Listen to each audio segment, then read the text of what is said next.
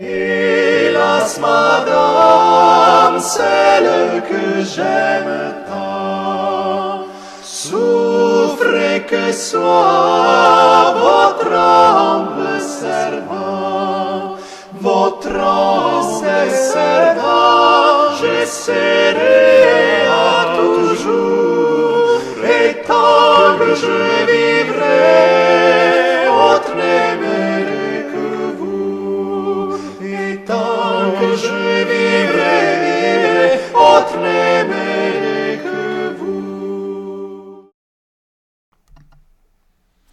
Welcome to this series of short podcasts about the stories of the Tudors.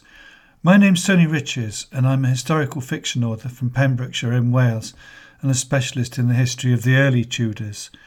In the third book of my Tudor trilogy, I wrote about the birth of Arthur Tudor, Prince of Wales, on September the 19th or 20th, 1486, at St Swithin's Priory in Winchester, which was the ancient capital of England. His father, Henry VII, had achieved one of his most important tasks as king, which was to provide an heir and ensure the future of the Tudors. And when the child was baptized on September the 24th in the great cathedral at Winchester, he was identified uh, with the mythical Camelot and made a knight, and even his chosen name was planned to evoke the heroic figure of King Arthur. Henry's other priority was to unite the houses of Lancaster and York, of course, and bring an end to what we now call the Wars of the Roses. Little Arthur, who was half Tudor and half York, became really the living embodiment of the United Houses. When he was three years old, he was made Prince of Wales. And when he was five, which was really quite young, he became a Knight of the Garter. And it's interesting to look at the differences between the traditional view that we have of Prince Arthur and what the records actually tell us. Because Arthur's tutor as a boy was John Reed, who was the former headmaster of Winchester College. But before long, his education was taken over by the rather intriguing um, blind poet Bernard Andre, and then by Thomas Linacre, who, of course, was Henry VII's own physician. And when you put all those things together, you, you get quite a, a broad education which covers the sciences and, and the arts and the classics. So it was probably good as you could get at the time. And the records actually show that Arthur's education covered grammar and poetry, rhetoric and ethics, and interestingly, it focused on history, particularly the history of the monarchy. And he seems to have been a really quite able pupil and was described as a superb archer and who could dance right pleasant and honourably.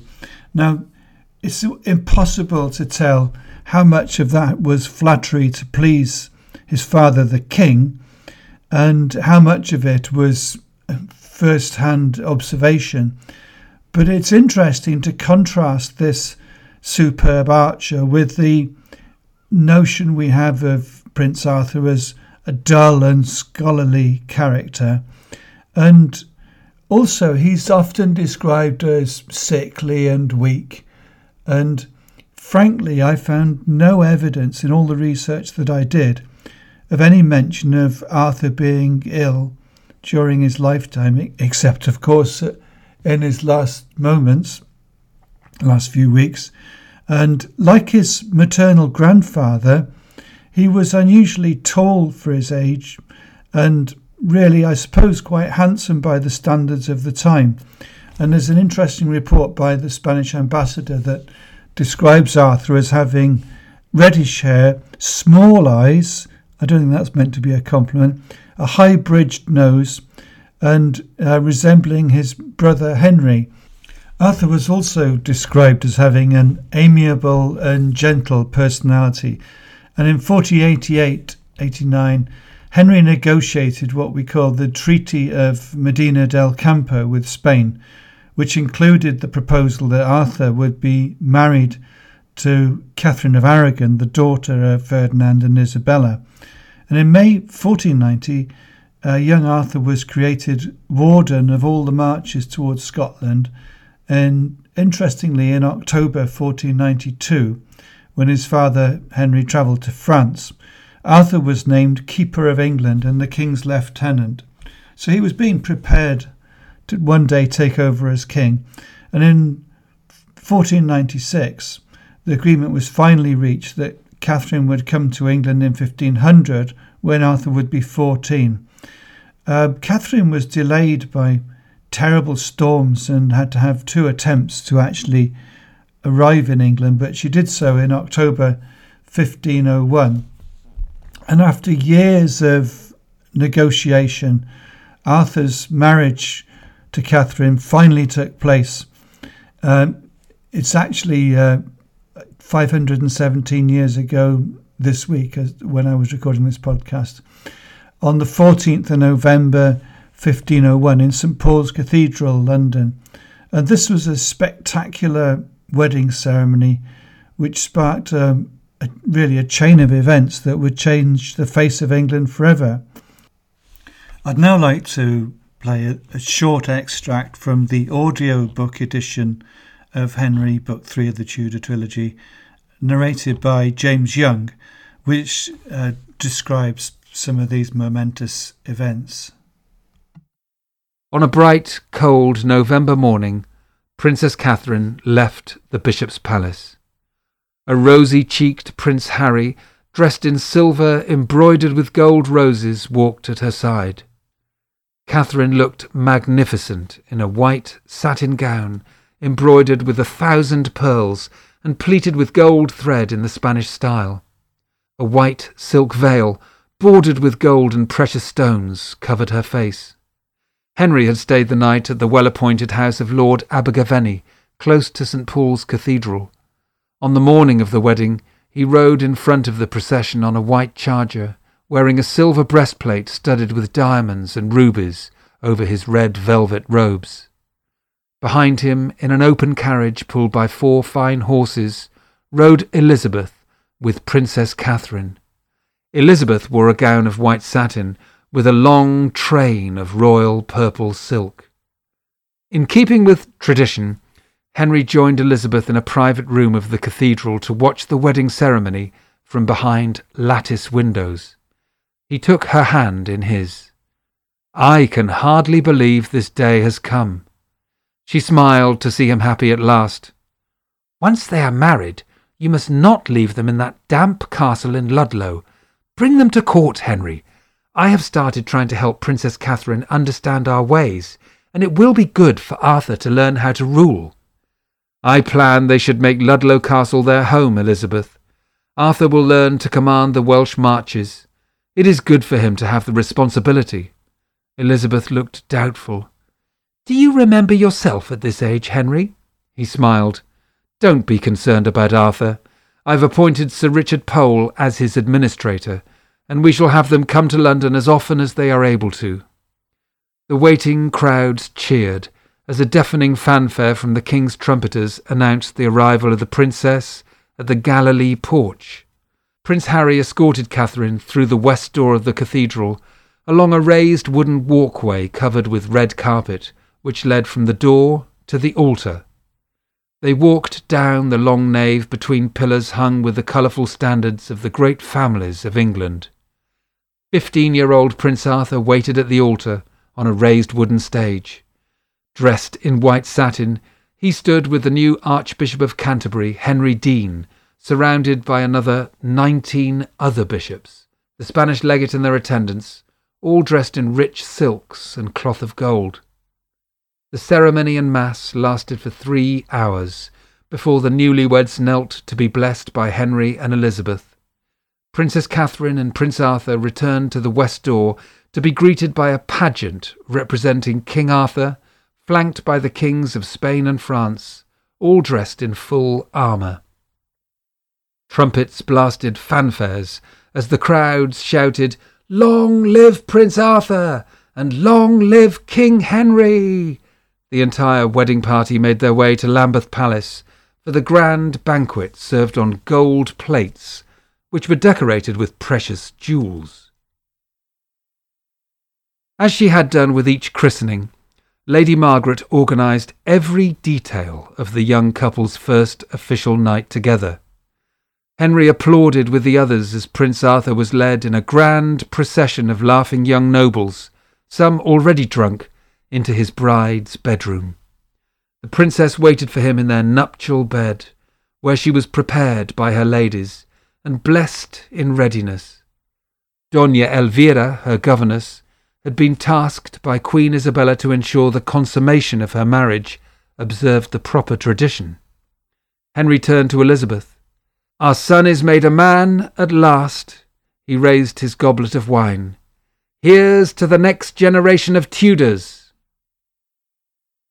After the wedding, Arthur and Catherine went to Ludlow Castle on the Welsh border to set up their household and administer what was described as indifferent justice to the rude Welshmen of the area.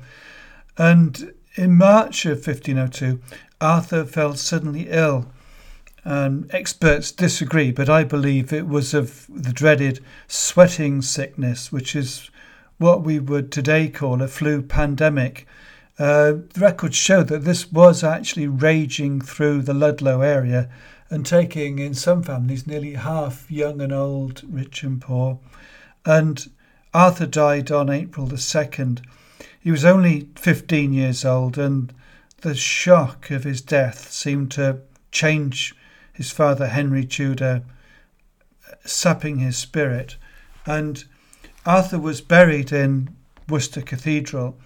The Chantry Chapel created for him is still there. And in 2002, archaeologists used um, GPR ground penetrating radar to find Prince Arthur's tomb in the cathedral. It was several feet below the tomb chest that was built there several years after his death. And some historians propose that there is evidence of foul play in Arthur's sudden death. But it's important to remember how the, they had no way of dealing with the sweating sickness. And for example, in London, it took two Lord Mayors and six high ranking aldermen in little more than a week. So uh, it didn't matter how wealthy you were, uh, there was no way of really treating it. Um, it's not commonly known that 16 year old Catherine was also struck down by the same illness, which um, the symptoms do sound like sweating, sweating sickness. And she herself came quite close to death, but she was quite strong and was lucky to survive. Uh, after only five months of marriage, she was left a young widow in a foreign country. She had her Spanish ladies in waiting around her, but they were more of a hindrance than a help, I believe. And her whole future looked quite uncertain. She'd arrived in England to become queen one day. And of course, if she proved to be pregnant, then that would change everything. Um, otherwise, uh, poor Henry Tudor might have to, not only had he lost his his son, but he might have to return the significant dowry that he'd fought so hard to win, and it could also jeopardize the peace treaty with Spain that he'd battled to secure. And in a clever move, which is typical of him, Henry proposed that his surviving son, then aged 10, uh, and now heir to the throne, would someday marry Catherine. It wasn't very specific, uh, but it's documented as a, as a proposal. Now, the question of whether or not Arthur and his bride ever consummated their marriage is one of the great uh, medieval mysteries, of course, and it became crucial when Catherine's second husband, Henry VIII, uh, wanted to have their union annulled. And um, I'm going to be talking about Catherine's life in the next podcast, but just very briefly, um, I think most people are aware that she absolutely insisted that she remained a virgin at Arthur's death. And against this, there are all sorts of accounts. Um, the famous one is of Arthur greeting his friends on the morning after his wedding night. And it's said that he emerged from his chamber and told his servant, Anthony Willoughby, uh, Willoughby, bring me a cup of ale, for I have been this night in the midst of Spain. And to uh, others that were around, he said things like, Masters, it's a good pastime to have a wife. Uh, Thomas Grey, Marquis of Dorset, uh, he had his own axe to grind, of course, but he testified to the court to seeing Catherine waiting for Arthur underneath the bedclothes and um, commented on how healthy Arthur seemed, um, with a good and sanguine complexion the next day. And Willoughby believed Arthur and Catherine had definitely laid together as man and wife at Ludlow. And um, Sir William Thomas, who was a groom of the Prince's privy chamber, so one of the people that would really know the answer, said that he'd escorted Arthur to Catherine's room and collected him again in the morning many times. Even Catherine admitted that Arthur came to her bedchamber, but she said it was only seven times, as if that wasn't enough for them to have consummated their marriage. But of course, only Catherine and Arthur would have known what went on behind the closed bedroom door. And if it wasn't consummated, then they weren't married under the canon law of the time. I've always wondered if this was Catherine's great secret. But then, on the other hand, uh, she lived a very devout life. There's no question of that. She was an extremely pious woman. She swore on the sacrament to a papal legate that um, she was a virgin and it had been unconsummated, and she knew the consequences of lying about such a thing. It would be a, a sin which would damn her soul to hell for all eternity and possibly jeopardize her, her parents, uh, their reputation, and their rule in Spain. So there was a lot at stake. and even not taking into account uh, Henry VIII's wishes, and her whole future depended on convincing the world that she remained a virgin. And in her famous Blackfriars speech, it's known as these days, are the, the hearings that were held at Blackfriars, it's recorded that she turned to King Henry, who was kind of acting as judge and jury, and and looked him straight in the eye and said, uh, "When you had me at first, I take God to be my judge. I was a true maid without touch of man, and whether it be true or no, I put it to your conscience." And I I believe that the key person in this medieval mystery is Donna Elvira, who's Catherine's Spanish duenna, who was tasked to look after Catherine's and Spain's interest by Ferdinand and Isabella, Catherine's parents. And there's evidence that Catherine was definitely guided by Donna Elvira in all things. And Elvira had been chosen uh, because of her assertive character and her persuasive and political skills.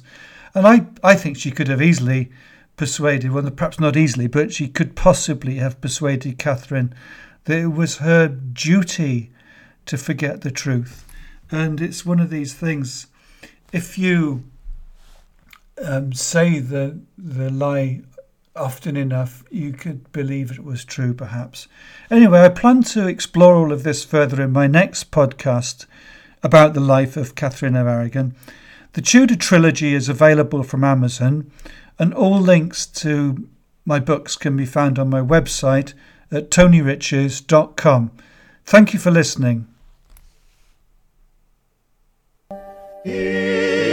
Madame, celle que j'aime tant, souffrez que soit votre âme servant, votre âme servant.